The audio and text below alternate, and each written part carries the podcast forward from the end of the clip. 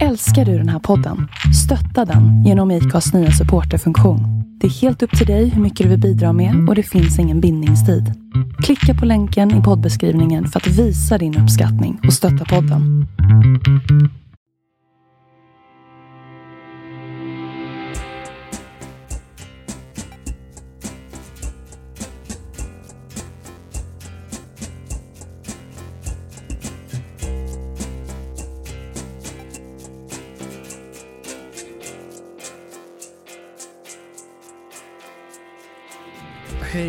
Varmt välkommen till Andreas och Viktor förklarar politik. Hej Andreas! Hej Viktor!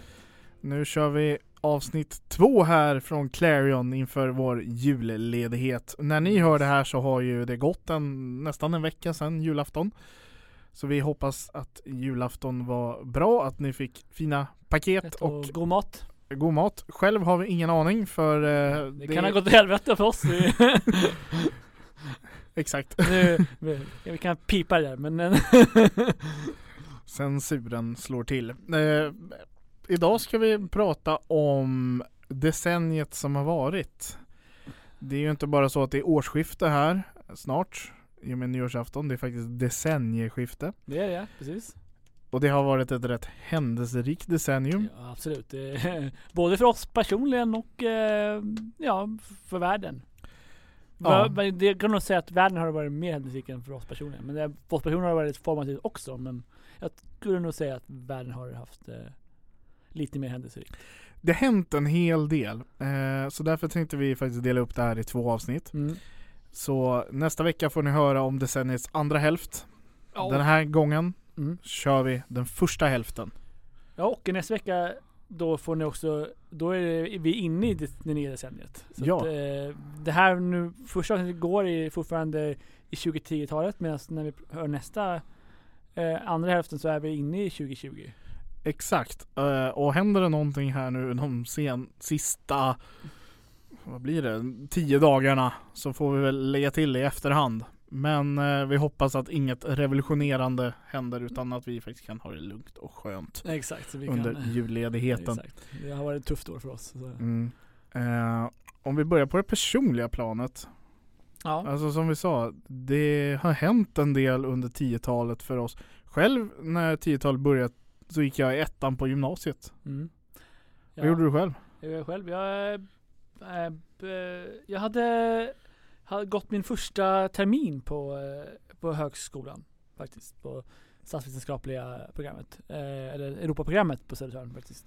Mm. Med stats, jag, hade faktiskt inte börjat statsvetenskap ännu, jag gick fortfarande ett, eh, Någon ett allmän... eh, tvärvetenskapligt eh, år där man läste liksom alla möjliga discipliner. Okej. Eh, så det, var, inte- det var faktiskt ett intressant år. Det var intressanta ämnen. Eh, så att det, gjorde jag. Och ja, jag kan bara så här kort så säga att eh, den eh, examen jag skulle ha tagit eh, för några år sedan nu i början av det här decenniet är fortfarande inte tagen. Även fast jag började terminen då. Eller hade gått min första termin.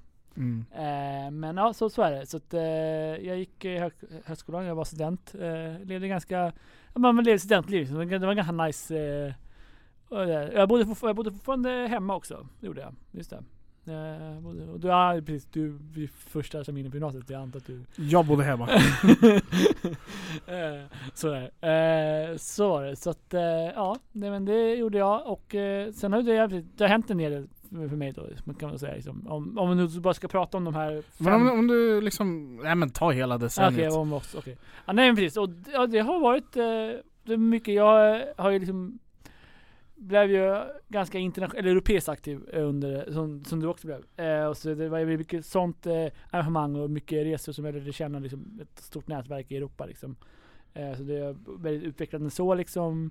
Eh, ja, jag ska säga min engelska förmodligen eh, 2010 mot eh, nu idag, nu nästan 2020 är förmodligen enormt mycket bättre än vad den var Mm. 2010.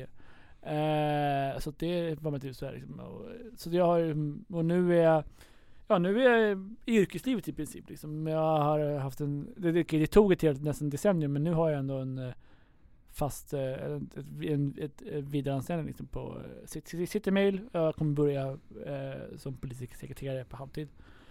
Eh, från januari 2020. Mm. Eh, så det har varit ganska så här, hänt en, det, det, Den här delen är ganska en, mellan eh, 20 till 30 är ganska, en ganska formativ del av ens liv liksom. Så att det har ju varit så. Du då Viktor? Ja, eh, jag hade ju som sagt börjat gymnasiet precis. Eh, jag hade gått en termin när årsskiftet hände. Gick Scania Industrigymnasium Mm. eh, i Södertälje. Eh, lärde mig att bli industritekniker så jag Väldigt långt ifrån det jag håller på med idag men väldigt praktiskt att Mm. eh, lära sig i princip hur metaller fungerar och industrin fungerar Mm, och mm. lära sig programmera maskiner och allt möjligt.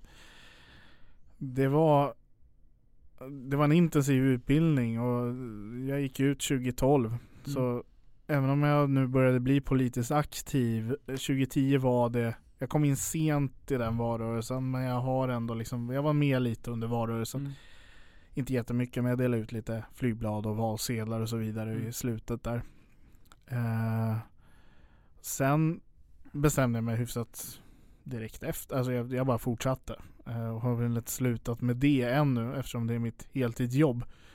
Eh, att vara politisk tjänsteman och politiker. Det, som du säger, det gick ut gymnasiet, jag flyttade till Lund och pluggade, jag kom tillbaka till Södertälje. Och Eh, sambo? Jag har en sambo, vi har husdjur. Eh, jag började spela golf. Du har en Eh, Volvo? Jag har en Volvo till. Volvo Voe? Jag har Volvo Vove, jag saknar en villa ännu. Eh, Ja, ja precis. Ja. Tyvärr. Eh, men jag har liksom börjat spela golf. Jag har tagit jägarexamen här nu på sluttampen av decenniet. Eh, jag har en liksom tillsvidareanställning så gott det går som politisk sekreterare. Ja. Lagarna är lite speciella.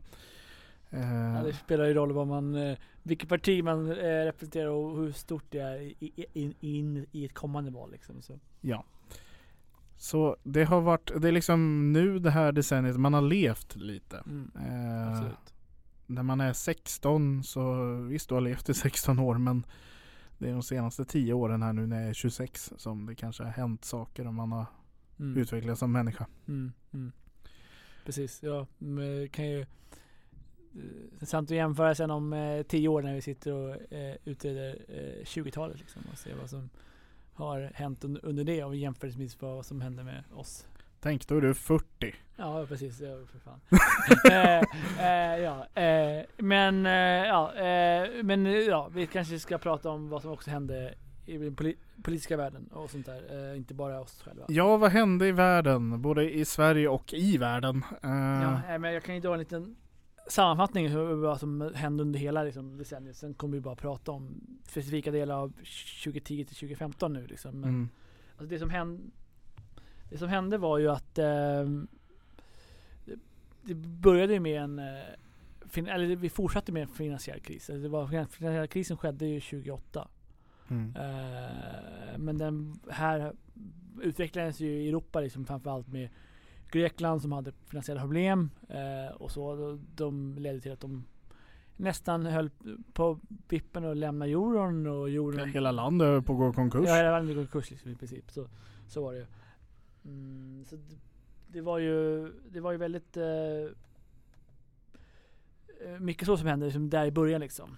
Arabiska våren hade vi också. Ja exakt, den kom ju också precis. Eh, Men det var ju de, de länder som var i problem här med, det var ju Portugal, det var Irland, det var Grekland. Mm. Det var Grekland som var allra illa, de flesta andra, de, framförallt Irland, de var de som verkligen lyckades. Eh, Man har nog glömt bort att Irland var bland, bland de här gruppen liksom. Men Ja, de, de ja. var ju också de Och Island, och även om det inte var ett. EU-land, men Island var väldigt under isen så att säga.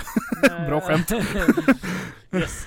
Durudunt. Eh, yes, precis. Och sen så, ar- arabvärlden så hände ju, det var ju, alltså det var ju mycket ekonomiska problem i världen överhuvudtaget och det ledde ju också till att, eh, till den arabiska våren. Det var egentligen, i grunden var det ju ekonomisk misär och eh, missnöje som ledde till att det som inledde det hela var ju den här mannen, eh, kommer inte ihåg vad han hette, men som brände sig själv utanför eh, Marknadsplatsen det. marknadsplatsen i Tunisien, eh, i, i, i Tunis. Och då skedde den här, i Tunisien, upp, upproret liksom. Och där fick de förfall på eh, sin, sin eh, diktator. Eh, Och sen så spreds ju till Egypten som också, där också fick ner en, en diktator.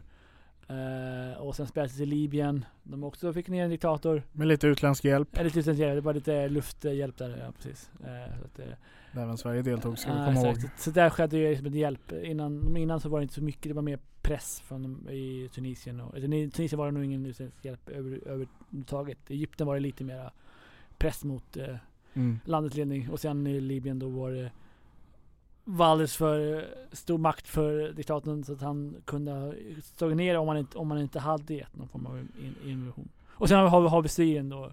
Och det lever med än idag. Det vi även idag precis. Och, och, och diktatorn eh, Sitter kvar. Sitter kvar fortfarande. Eh, så att han har börjat återta sin liksom, position i landet. Och, Ja, om man tar Syrien här. Eh, det liksom började med att den arabiska våren spred sig dit och det var demokrati, eh, manifestationer Mm. Ja. i Damaskus och liksom Mm. man ville störta Bashar al-Assad Mm. som är eh, Syriens diktator och Mm. var då. Men det utvecklades mer och mer, blev mer och mer extremt. Det utvecklades lite inbördeskrig. Det pågick i några år men sen senare 2015 så ledde det till en massiv migrationsvåg mot Europa. Mm. Som kallas migrationskrisen här i Sverige. Mm. Eh, vi hade Islamiska staten, vi har kurderna. Mm. Eh, alltså det här är en pågående konflikt som än idag inte är löst. Nej, den kommer ju fortfarande, den kommer ju tas med under 2020-talet liksom. Exakt. Definitivt. På något sätt liksom. Att oddsen att Syrienkriget avslutas här under tio dagarna tar jag för låg. Nej exakt, ja, det, det, precis. Eller- Den är ju väldigt, eh, den, eh, eh, den syriska diktatorn har ju väldigt eh, starkt grepp över situationen nu ska man säga. Men den är fortfarande inte löst liksom. Så- Man kan väl det- säga att Syrien är uppdelat i tre Ja zoner. Ja. Kurderna har en, syriska staten har en och sen en liten liten där det finns islamska Mm. eh, extremister. Islamistiska extremister. Mm. Men också, det som också skedde under den här tiden var ju att alltså, U- USA är fortfarande eh, eh, maintains eh, deras roll som eh, global super, eh, supermakt liksom. Eh, och det är de som är nummer ett liksom. Mm. Kina har kommit ikapp, eh, börjar komma liksom, närma sig men det är fortfarande USA. Eh, Men när vi började sen så är USA fortfarande väldigt dominerande. Ja, exakt. ihåg. fortfarande de är, och fortfarande idag så är de ändå den som är den stora. Alltså de är fortfarande där fast, även fast det går att diskutera om vad som händer i framtiden. Så. Mm, mm. Eh, så, det, så det ser man. Eh, men Kina börjar liksom eh, växa framåt liksom och eh, har olika militära initiativ och sånt under, under, det här- under, under det här decenniet och framförallt början. Eh, och eh, Usama bin Laden blev avrättad un, under, eh, under 20, 20, 20, 2011. Ja. Eh, där, det är ju liksom slutet på, det är inte slutet på Al-Qaida, men det är liksom slutet på den här händelsekedjan som har pågått sedan terrorattackerna 20, 21. 20, 2021, 2001. 2001. Eh, och man kunde väl känna att USA fick lite hämnd. Mm. Det var väl mycket vad det gick ut på där när Barack Mm. Obama gick ut och deklarerade att jag har nu dödat Osama bin Laden. Men annat som hände, ja. Eh, vi har haft val i Sverige 2010. Ja, det var precis ett val där och det var då första gången Sverigedemokraterna kom in i Sveriges, Sveriges, Sveriges riksdag. Så det Mm. var den stora händelsen då skulle man säga. Och då, var de, då kom de in och blev Sveriges, Sveriges riksdags minsta parti. Mm. Alliansregeringen blev omvald. Yes, men Mm. förlorade sin majoritet. Förlorade sin majoritet. Moderaterna, eh, jag höll på att säga att de blev näst största parti. Det var de sedan innan. Men de, fortfarande. men eh, de ökade till drygt 30% Ah, och ah. var bara en procentenhet ifrån att bli största parti. Ja, precis. precis. Moderaterna gjorde liksom ett kanonval Mm. där man ökade och den liksom nya Moderaterna och Fredrik Reinfeldt Alltså det, det var en högervåg av utan dess like men i och med att Sverigedemokraterna kom in så tappade man majoriteten i riksdagen annars hade ju den bara blivit ännu större. Mm. Och det kan man väl säga att den här högervinden, högervågen som startade 06 om man får Mm, vara så. mm. Eh, den har ju inte avtagit än. Den pågår ännu. Mm. Så- Eller sossarna, de... Sossarna har lyckats ta regeringsmakten men Ja, och de, precis, de, men de har fortfarande minskat i alla valen liksom. Och det, det, det röda blocket, eller det rödgröna blocket har liksom bara behållit sina, sina, sina siffror sedan 2014. Mm. Eh, ja. Så, så det kan man ju se. Ja. Annat intressant under valåret 2010 var att de rödgröna gick ihop i en valteknisk samverkan. Mm. Eh. F- första gången. Enda, första, och sista gången. Sista än så länge. Eh, så att absolut, det var också intressant. Eh, Mona Sahlin var statsministerkandidaten. Mona Sahlin, Maria Wetterstrand, Peter Eriksson, Lars Ohly. Det här är namn som känns väldigt nostalgiska just Nej, nu. jag- Eh, verkligen. Det- Men det var förslag som Butler i tunnelbanan Ja, just och det. det var Just det. Det var, det eh, man skulle kräva att USA tar bort alla sina baser utom, utanför USA. Just det. Eh, och det var massa skatteförslag och så. Och de hade inget, inget någon, någon rubrik om Europa i, sina, i sitt valmanifest också. Okej. Mm. Eh, eh, som hade- ja men det var lite mycket olika saker där. Intressant. Eh, och sen kan man ju säga också att sen så, ja det skedde ju, ja. Sen, hade vi, sen kom ju det här, 2015 kom ju mig- migrationskrisen. Och det, och det, det som bidragande faktor är ju Syrienkonflikten och sånt. Att det kommer väldigt många som flyr undan den liksom. Mm. Eh, och att det blir extremt många som kom, kom till Europa liksom. Mm. Även fast det är, om man räknar hur många som kom till grannländerna i Syrien så är det fortfarande inte alls eh, så många. Eh, Ja, lilla Libanon har ju tagit den största ja, två, två miljoner syriska flyktingar. när landet är. Vad är de? En mil- Nej, jag kommer inte ihåg. Men inte mycket mer i alla fall. Nej precis. Eh, och sen, ja. eh, Här händer ju lite mer så positiva tekniska saker. Eh, Internet of things växer väldigt mycket fram under 20-talet. Det var väldigt mycket eh, tråd, trådlösa saker som dök upp liksom så här och utvecklades och mycket molntjänster med mobil och sånt. Eh, och vidare och sånt där. Eh, Tänk, tänk här vad ni, vad för telefon ni hade 2010. ja, Vad den kunde göra. mm. Försök komma ihåg det. Vad hade du? 2010, Oj, vad, hade jag? Vad hade jag? Eh, ja det kommer jag faktiskt inte Vad hade du? Eh, Jag hade nyligen köpt, när jag började gymnasiet så fick jag råd med en iPhone 3GS. Ja. Då var jag, jag kommer ihåg det här väldigt tydligt för att när jag fick den där då i augusti 29 Ja. eh, så var jag typ ensam nästan att ha en smartphone. Ja. Alltså folk hade inte det. Eh, så kommer man ihåg vad en iPhone 3GS kunde göra Ja. och så jämför man med den iPhone 11 Pro jag har idag. Ja. Så är det ju, alltså den är ju stenålder. Kameran, är ingen blixt. Eh, ska vi se här. Apparna, Mm. de var väl basic. Mm. Den kunde inte göra så mycket, den var inte så kraftig. Den hade 16 GB minne tror jag. Det var mycket. Eh, det var 3G-nät. Mm. Det var inte 4G. Ja. Eh, den eh, designen idag, alltså hur liksom de- den är designad hade ju varit lite stenålder. Mm. Var rätt tjock jämförelsevis. Klumpig sak. Mm. Men, Men, ja. men den var ju väldigt, alltså hej, jag hade en liten dator i fickan. Ja, absolut. För när vi gick i gymnasiet så eh, finns det, eh, man gjorde en liten samkvämsdag mellan mm. ettan och tvåorna. Mm. Treorna var ute på praktik så de fick inte vara med. När man skulle gå en tipsrunda och svara på lite frågor. Mm. Eh, 09 så gick alla runt och försökte klara av det där med sin hjärnkapacitet. 2010, samma sak. Alla gick runt med en smartphone och googlade upp svaren på frågorna. Helt plötsligt har alla rätt. ja, eh, jag försöker komma på det att jag, vad jag hade för att, eh, jag, jag vet inte om jag hade det, men jag vet att min första, min första smartphone var en HTC Just det. Android. Eh, Men jag kommer inte ihåg när jag skaffade mig den.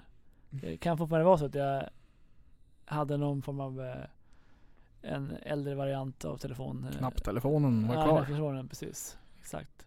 Och jag tror att jag hade det. Jag tror jag hade någon form av... Eh, för jag kommer ihåg att jag hade väldigt problem att komma in på... Hade, alltså det var väldigt svårt att hålla på med Facebook på te- telefon. Men jag kunde fortfarande göra det. Men det var någon Mm. form av svårare app att använda. Liksom så här. Eh, Ko- Kommer du också ihåg vad som var hett 2010 valrörelsen rent tekniskt. Bloggar. Ja just det. Ja jo. Det var ju väldigt eh, mm, hett. Man hade något så här bloggnätverk och på och försökte. Det här med länkar till bloggar så man kunde pusha upp dem.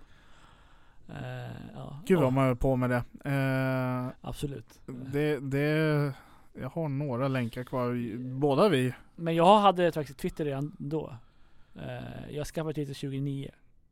Jag har ingen aning om jag skaffade Twitter men det var säkert där någonstans runt omkring. Ja. Facebook hade jag definitivt. Men jag kommer så ihåg det hur man liksom höll på med de här, som du sa, bloggnätverken. Man skulle länka varandra dit. Man, det var viktigt att vilka profiler från de olika partierna som var bra bloggare och Mm. ranka högt på Mm. listorna och man kunde få media på grund av vad man Mm.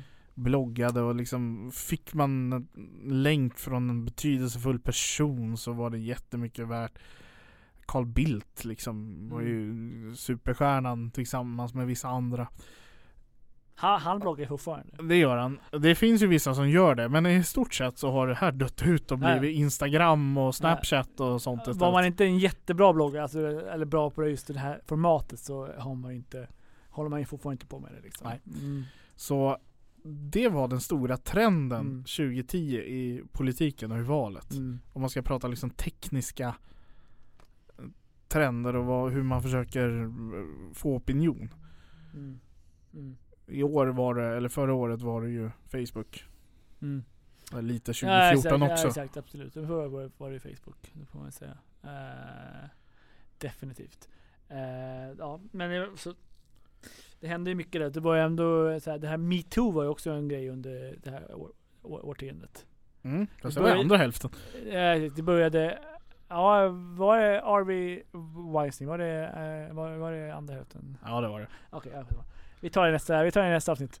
eh, Wikileaks var däremot inte. Det var, det, när, framförallt, Julian Assange, när ett det- decennium i en ambassad. framförallt när det började, han var, han var, han var inte tio år i ambassaden. Nej men nästan åtta tror jag. Ja, det var väl det andra hälften som kom in där.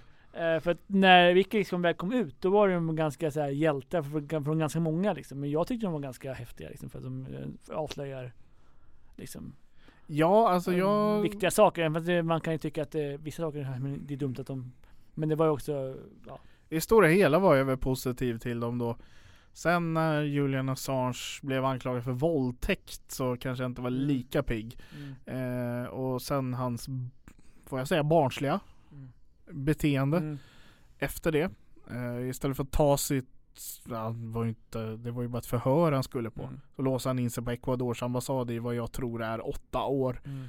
Han blev utsläpad i år. Mm. Precis. Eh, och Edward Snowden var ju också detsamma med där. Eh, lite mer av en hjälte kanske fortfarande kan man säga. Ja, Även fast han är, han är ju i Ryssland fortfarande men ja jag undrar om han har det. Ja precis. Eh, så han avslöjade, det läckte ut eh, massa om, global, om eh, global övervakning från FBI, från CIA och sådär. Mm. Andra saker som hände var att USAs sista stridande soldater lämnade Irak 2010. Just det. Eh, vi hade vulkanutbrottet på Eyjafjallajökull. Mm. Det där vulkanens namn har många vrickat tungan till. Mm. Obama blev omvald 2012. Obama blev omvald eh, mot Mitt Romney som han ställde upp mot. Mm. Eh, vi hade jordbävning på Haiti var något som många engagerade sig i. Mm. Just det, just det. Just det. Eh, Sverige tog OS-silver i hockey i Vancouver. Eh, många bra. Det har varit en superhjältarnas eh, eh, bio eh, eh. Kan man bara snabbt kommentera. Men, men ska vi prata lite Sveriges insats i Libyen? Alltså det har vi här 2011. Muammar Gaddafi. När arabiska våren sprider sig till Libyen. Mm. Det internationella samfundet reagerar med att införa en flygförbudszon över libyskt luftrum. Mm. Som då NATO tar på sig att övervaka. Och Sverige går med i den insatsen. Alltså Mm. Sverige skickar JAS till ett annat land. Man gjorde inget annat än att fotografera visserligen. Men det är fortfarande eh, JAS var i någon form av stridszon. Mm. Det är rätt unikt. Mm. Det är inget som har hänt innan det i alla fall Nej. och inte efter heller. Men det, det, jag kommer ihåg att det strulade väl lite.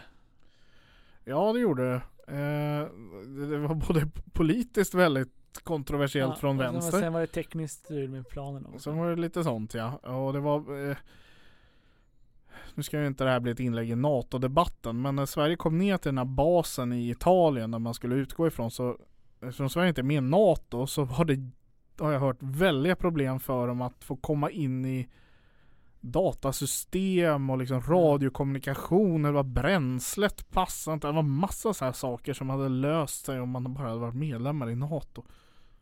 Mm. Men men, man lyckades döda den diktatorn. Eh, Ja. Vad man nu må tycka om det. Eller Sen dess, har, befolkningen dödade datorn. Det- Ja, ja. ja. sen dess har Libyen eh, ja, inte Det, Blivit man, kan, man, bättre. kan ju, man kan ju dis diskutera deras eh, stabilitet som stat eh, utöver pappret. Ja alltså det, det, Libyen idag är väl mest ett tillhåll för IS och andra Ja. mindre trevliga grupper Ja. eh, att fly undan rättvisan. Mm.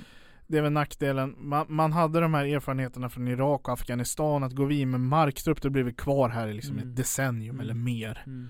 Och vi måste bygga upp hela landet från. Så vi provar att bara bomba dem från luften. Mm. Om jag får vara lite raljant. Mm. Det ledde väl till i princip samma sak, bara att man inte tog något ansvar för det på marken efteråt. Ja, nej, precis. Eh, och det som skedde, fanns innan när Gaddafi styrde var ju att Europa slapp jättemycket eh, båtar över Medelhavet för, det, för att eh, för eh, Libyen satt de eh, i, i hemska fängelser och sånt is- istället så de inte kunde Fly över eh, Medelhavet. fly över Medelhavet också. Så, att, eh, ja. Eh, så, vi, så vi, slapp, vi, vi, vi, slapp se folk dö på Medelhavet. De, de plågades istället på, på andra sidan. Hon plågades i Gaddafis fängelser. Ja, precis. Eh, så att, eh, ja, nej men så är det.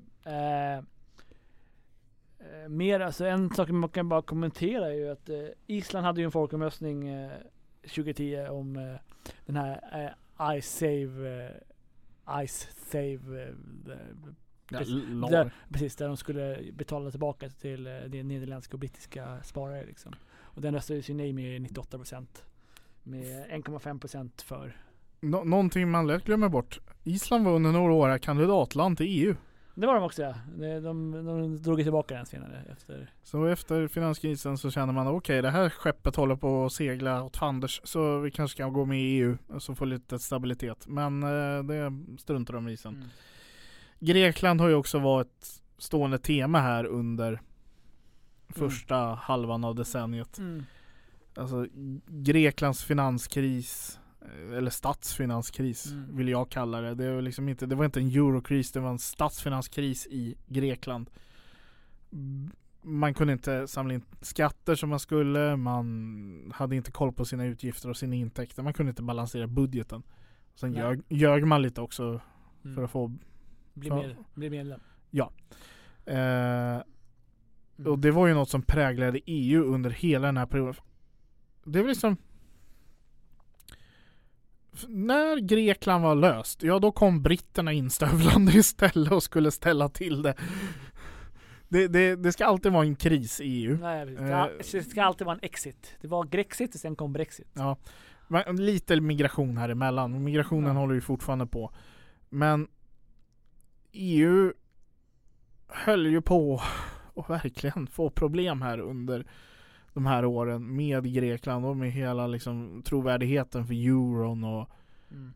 om projektet kommer att överleva och så vidare. I efterhand så såg vi att ja, det har överlevt och det har faktiskt stärkt samarbetet. Det, vissa problem finns fortfarande kvar men det är framförallt Italien och liknande länder som lite vägrar inse sina egna begränsningar. Precis. De, eh, där 2010 i maj så betalade EU ut eh, 700 miljarder eh, euro till eh, de krigsdrabbade länderna. Då, sen har i efterhand har det också blivit mer liksom. Då, då betalade man 700 miljarder. Eh, så att, eh, Det, det är en del pengar. det är en del pengar. Det har ju varit, eh, som vi pratade om i förra veckans avsnitt, eh, har det varit en del brittiska val också. 2010 var det ett val. 2010 eh, Och då, då hade ju Tony Blair och, Tony, Tony Blair och Gordon Brown hade, hade ju suttit och styrt eh, Storbritannien med Labour eh, sedan 1997. Men då förlorade Labour sin majoritet. Ingen fick en ny majoritet. Så eh, Tories och Liberaldemokraterna. Eh, Som var väldigt stora då. Ja precis, de blev extremt stora. De var ganska, i, alltså rent, i popular vote så var de nästan lika stora som, Labour fick 29% tror jag. Eh, och eh, Libdens hade de där 20, 24 någonting. Men ja, de hade mycket större marginalskillnad när det kommer till Mm. antal mandat. Eh, men de var stora mandatmässigt också. Eh, så de blev vågmästare, vem som skulle kunna bilda en regering. Eh, och det var också väldigt eh, Libens hade inte bara kunnat valt Labour. De hade inte haft en majoritet med bara Labour heller. Nej. Eh, men ja, så det blev en Tory eh. Och David Cameron tillträdde som premiärminister. Just det. Eh, man kan väl säga att Lib Dems blev så stora mycket på grund av sina vallöften kring eh, valsystemet och eh, vad heter det, avgifter till universiteten. Ja, det är en del av, absolut. Mm. Men man satte sig i koalition med Tories. Mm. Eh, Nick Clegg som var partiledare för Liberaldemokraterna blev vice premiärminister men utan portfölj. Mm. Efterhand kanske ett misstag. Mm. Men eh, Och, man eh, styrde i fem år tillsammans. Exakt, och misstaget var väl också att de, de fick ju aldrig igenom en förändring av valsystemet. De fick bara igenom en, ett löfte om en folkomröstning om ett valsystem. Ja, Som- eh, man, man svek väl lite sina vallöften och därför gick det rätt dåligt 2015. Ja, de nästan totalt eh, utraderades eh, Mm. mer eller mindre 2015. Samtidigt, eh, här någonstans, jag tror det var 2010, jag är inte riktigt säker. Men eh, Tories lämnar EPP-gruppen i Europaparlamentet och bildar sin egen ECR. Mm. Och därigenom börjar väl hela Brexit- Brexit-processen rullas Ja, igång. För att David Cameron under den här, när det började närma sig valet 2015 i Storbritannien så lovar han och skriver in i Tory-manifestet att de kommer hålla en folkomröstning om, Om de vinner valet. om de, och de vann ju 2015. Mm. Eh, Och därigenom blev det då en folkomröstning. exakt. De, och de fick en majoritet. Det var därför det blev en folkomröstning. Och mycket där att lämna EPP gör att Tories hamnar utanför. Det funkar ju så att de här partigrupperna håller ju Mm. förmöten Mm. inför toppmötena i Bryssel. Det gör alla grupper Mm. som har rådsledamöter. Och då får alla partier, Mm. till exempel eh, våra svenska partier åker ju ner då, våra partiledare till de här grupperna Mm. och har möten med sina kollegor från runt om i Europa Mm. inför rådsmötena. Eh, men i och med att, Framförallt de större rådsmötena där det är väldigt viktiga beslut. Då är Ja. det definitivt många som kommer. men, men i och med att Tories lämnar EPP så lämnar man även den här gemenskapen med till exempel Angela Merkel och andra, eh, Fredrik Reinfeldt. Eh, och liksom bildar sin egen grupp. Och just då var man ju den enda stora partiet i den gruppen. Idag har ju Lag och rättvisa i Polen och så vidare tagit en mycket större roll. Mm. Men då, man hamnar helt utanför. Man kommer alltså till rådsmötena utan att ha någon aning nästan om vad som ska hända. Eh, man har ingen koll, man har inget samarbete, man har inte pratat ihop sig med någon. Nej. Och det, man blir utanför. Och det här var bara för att blidka liksom Tories internt i Storbritannien. Mm. Vi lämnar EPP och bildar en egen grupp så kan vi vara lite mer EU-skeptiska där. Mm. Det räckte ju tydligen inte för så, sen ville de ha en folkomröstning och då, då provade David Cameron, ja men om vi ger dem en folkomröstning som vi kommer vinna så Mm. blir vi av med det problemet. Så förlorar han. Mm. Och här sitter vi idag. Här sitter vi då ja. Eh, ja alltså det man kan säga är också att eh, på grund av att eh, i eh, 2014 så var det ju det här med första gången Spitzenkandidaten i, i eh, toppkandidat som kallas Europaparlamentsvalet. Där det, det handlar om att den som får störst, blir största partigruppen ska också vara den som får nominera eh, kommissionens ordförande. Jean-Claude Juncker! Och han blev då kommissionsordförande, men i rådet så röstade David Cameron emot. Han var den enda Ja. som röstade emot och han hade liksom ingen leverage och liksom, han hade han kunde sagt inte förhandla innan med någon utan han hade inget sån förmöte eller någonting liksom. Mm. För han var ju den enda, då var han den enda ECR-ledamoten. Ja. i, i rådet. Så att, eh, i, idag hade han kunnat förhandla med, med polackerna. eh, Så här, ja. Ja, det är bara två personer till, men en person till. Men, eh, men ja, eh, jag tror att eh, möjligtvis möjligtvis Viktor Ur- Ur- Urban röstade nej till Juncker också, men jag är inte helt, inte helt säker. Eh, Kanske. kanske. Ah. Yes. Ja, bara om man rullar vidare i det här tåget också. Vi fick en ny påve 2013. Just det är. Franciscus den första som sitter fortfarande. Det var även så att eh, Kroatien blev det 28 medlemslandet 1 juli 2013. Mm. Eh, 28 medlemslandet i EU. Det kommer jag ihåg att vi tittade på, du och jag. Den anslutningsceremonin. Nu gjorde vi, jag gjorde det. Ja, det gjorde vi kanske. Ja. Eh, det var fint. Ja. Eh, Det- Vi höll till och med en flagg, en EU-flagga upp eh, när Jan, nej när Jimmie Åkesson eh, höll tal i Almedalen så hade vi en EU-flagga som vi höll i, i Almedalsparken. Just det. Just det. Eh, det var många som gillade. seminarien, eh, ceremonin kommer jag inte ihåg att vi kollade på men det gjorde vi kanske. Eh, ja, ehm, så det gjorde det. Och eh, femöringen avskaffades också i Sverige. 50-öringen. Alltså, fem- femöringen var länge sedan. Eh, nu går det många, många år tillbaka. 50-öringen eh, avskaffades och den hade ju an- använts sedan 1857. Om vi går in i 2014. Nu börjar det hända saker. Eh, vi kan ta det svenska riksdagsvalet senare, men någonting som händer i början av året är att det börjar bli lite oroligt i Ukraina. Mm, mm. Eh, hela den här historien om eh, vad ska vi kalla det? Liksom Ukrainas relation till EU kontra Ryssland börjar koka upp något enormt och eh, Då det- kan vi ju börja med bara att eh, i, eh, i, eh, i februari 2010 då vann ju Just eh, Viktor Janukovyč, alltså den proryska presidentkandidaten mot premiärminister Julia Domoshenko. Tymosjenko. Timoshenko. Eh, så han, han vann då 2010. Mm. Och sen så steg han landet då till 2014. Och nu börjar det bli lite hett om öronen. Eh, Majdantorget, har ni kanske hört den frasen. Eh, helt enkelt kravaller i Kiev. Eh, relationerna eh, mellan EU, Ukraina, Ryssland, Ukraina blir en så het politisk fråga att till slut tvingas presidenten avgå. Eh, I februari, i februari ja. 2014. Det leder till att Ryssland invaderar Krim och östra Ukraina. Mm. Eh, Man kommer senare annektera Krimhalvön. eh, Något som Det var Stalin va? Som gav bort Krimhalvön Mm, till, eh, Ukraina. Den ukrainska delrepubliken i Sovjet. Och det var ju inte så konstigt då för det var ju samma land. Ah, så. exakt. Men ju- det var när... mer logiskt att eh, den delen skulle ha Krimen istället för Mm. den del, ryska delrepubliken. Men när Sovjetunionen splittrades så följer ju då Krim med Ukraina och nu tar Ryssland chansen att ta tillbaka Mm. Krimhalvön. Man, eh, man annekterar Krim och Krim är idag en del av Ryssland, inte erkänd Någon, internationellt. någon nästan. Eh, men i- de kontrollerar De facto. Eh, eh, Krimhalvön. Östra Ukraina pågår fortfarande ett lågintensivt krig mm. mellan Ukraina och Ryssland. Mm.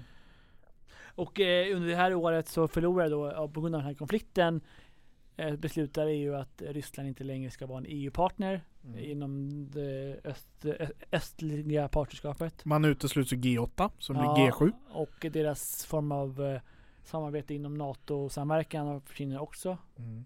Man kan väl säga också att det här blir ett alltså NATO vaknar till lite. Försvarspolitik blir någonting man börjar se mycket allvarligare på även i Sverige. Man börjar man hade i början av decenniet här avskaffat värnplikten. Det var inget vi nämnde men i början av decenniet avskaffade alliansregeringen värnplikten. Det kommer att dröja några år till innan den socialdemokratiska regeringen återinför den. Men ifrån att rusta ner försvaret och NATO har haft fokus på internationella insatser utanför Europa så börjar man nu ta hem mycket mer. Man börjar rikta sig ge- återigen på territoriellt försvar mot Ryssland. Mm. Eh, de baltiska staterna blir allt mer oroliga och de Mm. har ju två gånger minst liksom blivit överkörda av ryssen och in, mot sin vilja inkorporerade i Ryssland. Eh, och det svenska försvaret börjar agera likadant. Man ställer om från ett insatsförsvar till ett eh, totalförsvar av Sveriges territorium. Och det här är en process som pågår fortfarande när vi spelar in det här. Försvaret tillskjuts mer pengar, NATO utvecklas, förstärker Mm. samarbetet och eh, man den ser kommer mer nog pågå eh, efter att det här avsnittet släppt också, inte att det kommer vara klart om tio dagar. Eh, Nej. Eh, men, men liksom länderna inom NATO börjar spendera mer och mer på försvar och EU börjar intressera sig också för försvarspolitik och speciellt Frankrikes president Macron. Men det är ju allt det här börjar här. Mm. Ryssland går in i Ukraina. Mm. Då vänder den här utvecklingen från det som hände 2001 med 11 september Mm. när det var fokus på terrorism. Så blir det nu återigen fokus på territoriellt försvar mot ryssen. Mm. Ja. Men svenska riksdagsvalet 2014. Woohoo! Supervalåret som man kallar det för. Det var inte bara riks... Nu sa du... Första så var det inte bara, bara ett riksdagsval. Det var Nej. kommun, landsting och det var ett Europaparlamentsval. Fy på mig. Eh, det var ett hektiskt år. Kan man säga. Jag fick jobba som valombudsman för, då hette det Folkpartiet, Skåne. Mm. Då bodde jag i Lund eh, och jag var valombudsman från maj till september. Eh, så jag höll på med båda valrörelserna. Mm. Jag var även ordförande i Liberala Studenter Skåne. Du då? Eh, nej, jag, alltså jag var aktiv väldigt mycket. Jag, men jag jobbade, jag fick hoppa in som valombudsman lokalt i Botkyrka efter att eh, vi fick lite, lite, lite kris där i, i augusti. Eh, fick jag hoppa in och vara valombudsman eh, lokalt. Mm, så då blev det väldigt, väldigt, väldigt eh, hett- Innan dess hade det varit eh, väldigt mycket på frivillig basis. Eh, innan där jag hade hjälpt ungdomsförbundet i Stockholm och sånt. Eh, och kampanjat och jag hjälpte Birgitta väldigt mycket, Birgitta, Birgitta Olsson är väldigt mycket i sin eh, personvalskampanj. Mm. Eh, ja, så att, eh, ja. Men eh, om vi börjar med EU-valet. Mm. Vad är det stora som händer i EP-valet 2014? Att ur ett europeiskt perspektiv så var det ju så var det ju att ehm, det här med spitzenkandidaten som vi pratade om för en stund sedan. Eh, att, eh, att, eh, att man väldigt tydligt gick fram på europeisk nivå, mm, partigrupperna, att sa att eh, nu ska Lissabonfördragets eh, paragraf om att Europaparlamentet ska ha någon form av inflytande över vem som blir kommissionens ordförande. Och Just det, för det här var första valet sedan Lissabonfördraget trädde i kraft. Ja exakt. Så det, då ska man vara väldigt tydlig med det. Det ska vara den som blir största partigrupp ska få nominera sin kandidat. Och därför presenterade alla, alla de flesta partier, de större partigrupperna en kandidat. Eh, det var debatter och sånt och så här. Eh, så det var den stora grejen på europeisk nivå skulle jag säga. Ska vi försöka komma ihåg vilka de var? Ja, eh, Alex Tsipras, eh, Martin Schultz.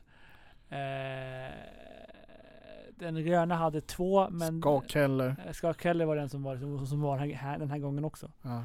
Eh, nu i år alltså, 2019. Eh, och sen Guy Verhofstadt tillsammans med Olle... Ja, en finsk Olle i alla fall. Uh, Olle Irén. Olle Irén också. Men det här var Verhofstadt som var huvudpersonen liksom. Eh, och sen Jean-Claude Jan. Ja, det var väl de. Det är väl i princip de va? Ja, jag, ja, jag tror det. Jag tror för mig att någon i CCR kanske hade någon. Nej, jag tror inte det. Nej, det, Nej. Var, det var nog de. Mm. De, hade en, de hade en den här gången. Mm. Eh, Men det ska man komma ihåg. Alexander Tsipras, alltså Greklands dåvarande premiärminister, var mm, vad då ja. kandidat. Kandidat. Mm. Eh, och sen Martin Schulz var talman i parlamentet då va? Eh, Han var, förlåt, han var inte premiärminister 20, 20, 20, 2014. Han, var han, inte? Nej, det var ett eh, val i februari eh, 20, 20, 2015. Där han blev vald. Och sen, och sen blev det val igen. Liksom. Men han var i alla fall partiledare. Ja, det var han. Precis. Nåväl. Eh, han var nära att bli premiärminister. Ja, precis. Eh. I Sverige och Europaparlamentet då? I Sverige, ja. Det, de, de gröna, de, eh, Miljöpartiet gjorde ett bra, väldigt, väldigt, väldigt, väldigt bra val. De blev tredje, eller näst största. Näst de Näst största parti. Ja. Eh, Piratpartiet åkte ur. Ja, åkte ut igen. Feministiskt initiativ åkte in. Åkte in ja. Eh, så det, det är väl det som eh, hände. Och Sverigedemokraterna, kom in också. Just det. De hade inte suttit innan. Eh, med två ledamöter direkt. Eh, men Miljöpartiet blev liksom, det var de som var den stora framgångs... Fridolin dansar i, ja det finns filmer på det. Googla för Fredrik Dahl så kommer du säkert hitta. Eh, men eh, ja, nej men det var väl det. Eh, det var, det var en,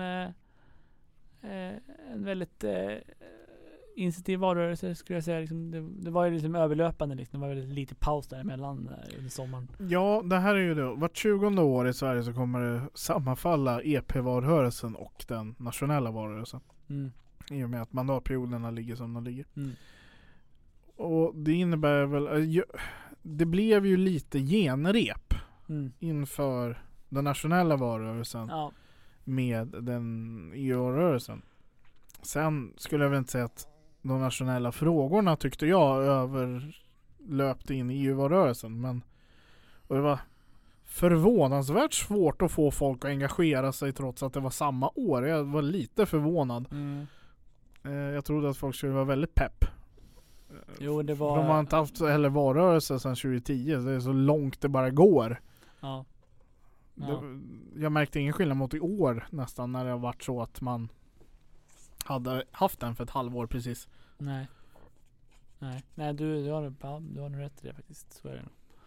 Eh, ja, nej men det, så det, det var så. Men valdeltagandet ökade ju ganska mycket rejält i alla fall. Det Mm, valet. Mm. Eh, det kommer jag ihåg. Eh, Tj- 2014 års nationella valrörelse och främst riksdagsvalet. mm, ja. Då, där blev ju Sverigedemokraterna tredje största parti. Tredje största parti. 13% drygt. Inte riktigt 30 procent. 13,9 kanske nu. Eh, så att de, och eh, Alliansen förlorade makten för vi blev eh, mindre än de rödgröna. Ja. Förlåt. Fredrik Reinfeldt avgår på valnatten. Fredrik Reinfeldt avgår på valnatten. Eh, Stefan Löfven tar över. Eh, vi har faktiskt glömt, eller inte glömt, men vi hoppar över hela den här historien med Håkan Juholt här. Men Ja just det, just det. Just det, just det. Efter Mona Sahlins avgång så kom ju Håkan Juholt. Han satt i 11 månader. Eller månad sådär. Nej inte ens det. Eh, Nio kanske. Eh, och han eh, blev den kortast sittande partiledaren i Socialdemokraternas historia. mm. I och med att opinionssiffrorna dalade. Eh, inträdde Stefan Löfven istället som partiledare. Och i, idag är han väl nere på ungefär, han är väl under vad Håkan Juholt hade i Ja. opinionssiffror så det, det var Och, ingen lösning på eh, problemet. Långt under vad Lena Melin sa att eh, en häst skulle klara av att få. Ja just det. Och folk skulle fortfarande rösta på hästen. Mm. Mm. Nu har vi varit elaka nog. Eh, Man kan väl säga så att det tillträdde en rödgrön regering. Stödd av Vänsterpartiet Mm. Och Miljöpartiet kommer in i regeringen för första gången. för första gången. Ett mål de har kämpat hårt för och någonting de kommer ehm, få lite problem med för att de ger med sig lite väl mycket. Ja. Eh, deras, en av deras språkrör får avgå, Mm. Åsa Romson, rätt snart. Ja, det, det skedde under något, ett, eh, två år efter. Ja, ett eller två år. Eh, där liksom hennes förtroendesiffror är så låga så att det, ja, pressen är på henne om allting så det går inte att hon sitter kvar längre. Eh, man ger sig om Bromma, man ger sig om förbifarten. Eh, massa så här symbolfrågor. Man, eh, migrationspolitiken. migrationspolitiken. Vi, Eh, vi får inte heller glömma det så, alltså efter valet här så väljer ju alliansen att lägga fram sitt valmanifest som en gemensam statsbudget. mm. Och den vinner. För, För att, att- Sverigedemokraterna byter praxis och röstar på ett annat alternativs budget. När deras har fallit. Exakt. Vilket är inte vad man brukar göra. Nej. Helt hux flux så har vi då en vänsterregering som ska styra på en högerbudget. Mm. Stefan Löfven hotar med extraval. Men han kan inte utlysa det för det måste gått eh, Tre månader. tre månader sedan förra valet. Så han måste säga att han kommer göra det eh, första tillfället han kan göra det. Men han är Mm. öppen för förhandlingar. Exakt. Och, det blev det som vi alla vet. Och helt... Vi börjar för att förbereda oss i en valrörelse i Ja. mars. Något man ofta glömmer bort men eh, alltså efter val är ofta partikassorna tomma och man är trött och Mm. man har ingen lust och sen är det kallt i mars Mm. ofta. Så det här såg ingen fram emot. Nej.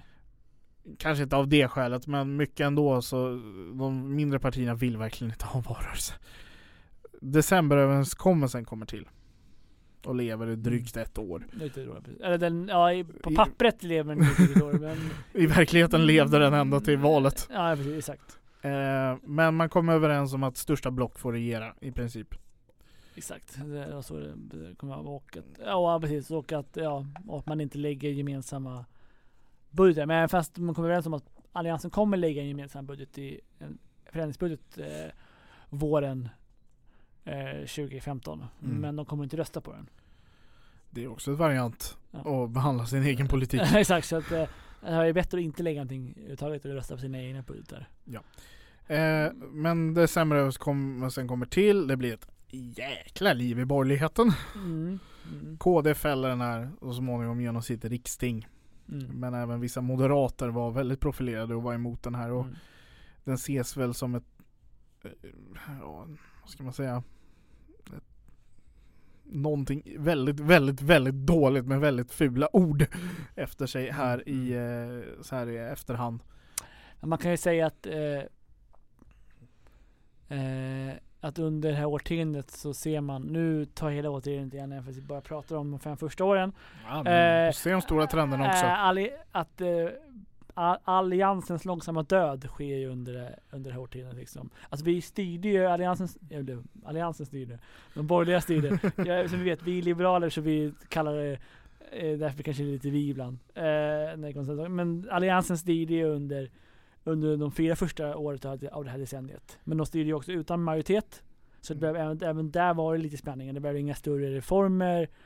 Och så, det blev mest eh, förvaltande och liksom, ja mm, Så, la fram budgetar och lite, någon fjärde skatte, jobbskatteavdrag eh, och sånt och skedde ju och sånt. Men, men överlag så skedde ju ingenting egentligen under dem. Men sen efter det så började alliansens långsamma död ske liksom från 2014 eh, ja, fram till valet eh, 2018 där, där den sista spiken slog igen eller i alla fall Ja. eller sista pulsen slog sen så spiken slog igen senare. Alltså Kilens Sverigedemokraterna slår ju rätt in emellan de konservativa partierna och de liberala partierna i exakt, alliansen. exakt. Och man lyckas inte reda ut det här. Och Nej. det leder till januariavtalet som vi har idag. Mm. Det är lite kul att man ska döpa de här överenskommelserna och avtalen efter månaden de sker. Men, men, ja, om det sker snabbt någon gång, då kanske det blir ett septemberavtal i 2022. vi får väl se. Ehm, konstitutionell kris avvärjd. Vi Ja. har en regering. Yes. Jippi. Oh.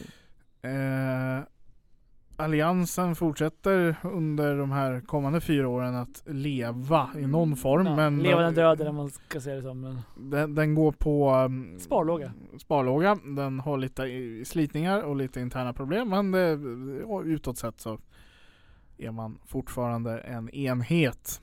yes. Då har vi ett år kvar, 2015. Ja, och här kommer framförallt, eh, ur ett svenskt perspektiv så är det ju flyktingkrisen som är eh, dominerande. Ja, flyktingkrisen 2015. Vad var det som hände egentligen? Ja, det var, det var ju alltså, det, det som jag pratade tidigare, det är det här, det är Syrienkrisen framförallt. Eh, Mm. och arabiska våren. Framförallt fallet av Gaddafi i, eh, i Libyen. Mycket, många mycket mer båtflyktingar därifrån. Massa syriska flyktingar som tar sig över till Turkiet och liksom till Grekland. Och det kommer ett enormt, eller det kommer ett väldigt stort antal eh, människor eh, eh, ifrån, de här, ifrån Sy- Syrien och även från Nordafrika. Och Afghanistan. Och har också. Eh, alltså det kom, i, till Tyskland kom det över en miljon asylsökanden. Mm. Och till Sverige kom det i slutändan eh, 180 Låter bekant ja. 180 000. 000 eh, asylsökande. Alltså Exakt, alla får inte stanna. Nej exakt. Eh, så det kommer ett enormt antal människor. Eh, om man jämför med tidigare. Även det här kan man säga att även 2014 så kom det 80, 80 000 asyl, a- asylsökande. Man började se lite de här trenderna under 2014. Vi har Fredrik Reinfeldts berömda uttalande om öppna era hjärtan här under valrörelsen. Mm. Eh, men det var liksom fortfarande ingen explosion av människor som kom. Men man börjar märka att det, liksom, det är någonting som händer här. Det är fler och fler som kommer. 20, hösten 2015 så fullkomligt exploderade. Mm, man märker att eh, vår sta- stelbenta byråkratiska apparat på olika nivåer, på det nationell och på lokal, eh, inte riktigt eh, kan hålla, kan vara flexibel nog att hantera. Även fast det sker enormt mycket ideella krafter från civilsamhället som för att eh, liksom hjälpa till liksom. Så. Det, det finns, jag vill rekommendera Grotescos eh, lilla musikalsketch om det här. Eh, som ni nog kan se på SVT Play eller Youtube. Eh, där liksom, det börjar ju med det här Refugees Welcome. Eh, man liksom öpp, öppnar era hjärtan. Man tar emot och så här, nu måste vi hjälpa omvärlden. Det hålls insamlingsgalor Mm. och allt möjligt. Folk står här på Stockholms central och delar ut Mm. kläder och mat och Mm. man hjälper till. Mm. Sedan händer något. Mm. Det- det är liksom- Mm, ja. Förbyts. Mm. Ja, det, den politisk, regeringspolitiken går från sep- september eh, 2015 eh, till att från att eh, Mint Europa bygger inga murar till att november Stefan Löfven. Stefan Löfven ja. eh, eh, Till november 2015 så står ett statsråd och eh, Miljöpartiets språkrör Åsa Romson och gråter för att eh, regeringen nu har kommit överens om att eh, stränga till sin as- asylpolitik och införa en tillfällig asyllag. Man inför en tillfällig asyllag som sänker Sverige till ungefär övriga Europas nivåer i Mm. synen och handläggandet av asylansökningar. Mm. Man stänger Öresundsbron. Mm. Man inför gränskontroller mot Danmark. Mm. De är fortfarande kvar Eller, än idag. Sundsbron stängs inte, man stänger Ja, ja men alltså man, man, den fria eh, passfriheten över Öresundsbron försvinner. Eh, Vilket är första gången det var pass eh, mellan Danmark och Sverige sedan 1950. Så, eh, Ja, och de är ju kvar än idag. ja, exakt. Och nu har ju även Danmark infört Ja, passkontroller exakt. mot. Sverige. Ja, exakt. Så det här går inte åt rätt håll. Nej. Ehm, men man tajtar till det här. Ja. Och migrationsfrågan blir den övervägande stora debattfrågan i samhället. Och den lever kvar fram till decenniets slut. Den utvecklas lite till gängkriminalitet och skjutningar, lag och Mm. ordning här mot mm, slutet. mm. Men man ska också komma ihåg att Och nu hanteras den inom den par- parlamentariska Mm. eh, kommittéutredningen där alla partier ingår för att komma överens om en långsiktig ja, asyllagstiftning och migrationslagstiftning. Exakt. Någonting som min reflektion är, kanske man ska ta i det andra avsnittet där man kan blicka tillbaka på hela decenniet totalt. Men om man, varelsen 2010 handlar om sjukförsäkringar, Mm, just utförsäkringar. Mm. Det handlar om socialpolitik, det handlar om det. människors väl och ve. Mm. De här traditionella frågorna, jobb. Mm. Eh, Det har ju nyss varit en finanskris. 2014, det börjar komma in det här migration. Mm. Lag och ordning. Man pratar fortfarande en del om jobb. Stefan Löfven har det här löftet om Sveriges, eller EUs lägsta arbetslöshet 2020. Mm. Eh, Det missar han ju nu kan vi ju meddela också nu när vi är här. Men 2018 handlar ju allt bara om lag och ordning. Migration. Inget annat. Det, allt det här om jobb, tillväxt, ekonomi, statsfinanser. Helt bortblåst. De här traditionella frågorna. När Göran Persson står och säger du ska inte prata med mig om klassamhället. Jag har levt det, jag har sett det, jag hatar det. Det förekommer inte. Den, den politiska debatten är helt förbytt Mm. under det här decenniet. Mm. Ja precis och det, och det kan man säga att det är inget eh, Inget unikt för Sverige. Eh, det, har ju, Åh, nej. det har skett i, de flesta andra länder, andra, alla andra länder på olika sätt liksom. I Storbritannien är det ju Brexit. Mm. Eh, som under de här första fem åren som vi pratar om nu inte riktigt hade löftet om eh, från eh, David Cameron och att de hade vunnit en majoritet 2015, det hade ju hänt. Eh, men själva folkomröstningen om Brexit har inte hänt än. Även fast den skotska folkomröstningen Självständighet ja. skedde, skedde ju 2014. Just det.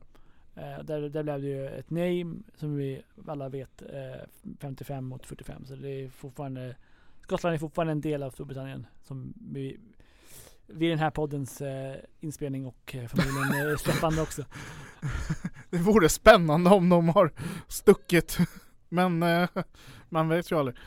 Ja, förmodligen så känns det som att om det skulle ske så har vi förmodligen anledning att träffas. Då blir det extra podd. Eh, extra podd, jag kan utlova det. Det, det, skakar vi hand på. ja, så att, ja men eh, alltså är det något mer, alltså är det någonting vi har Alltså det har ju givetvis hänt massor med grejer och det, vi kan inte ta med allt. Men på en timme här nu när vi hållit på så tycker jag ändå de stora dragen över de första fem åren över 10-talet har Mm. verkligen täckts in. Vi kan ju avrunda med att eh, Donald Trump eh, säger att han kommer ställa upp presidentvalet eh, 2016 under 2015. Vilken cliffhanger, undrar hur det ska gå. Oj oj, vad händer här nu 2016? Han kan väl inte vinna. Nej, vi får väl se. Eh, Men vi, eh, vi får väl, eh, vi ses väl, eh, då får vi, ni, vi hör väl er till, eh, lyssnare om en, eh, om en vecka då. Och Ja. eh, får höra vad det blir som ytterligare, vad som händer 2016 till 2019. exakt. Eh, också, ja, ni, ni som lyssnar nu, så när ni lyssnar nu så får ni ha ett gott nytt år.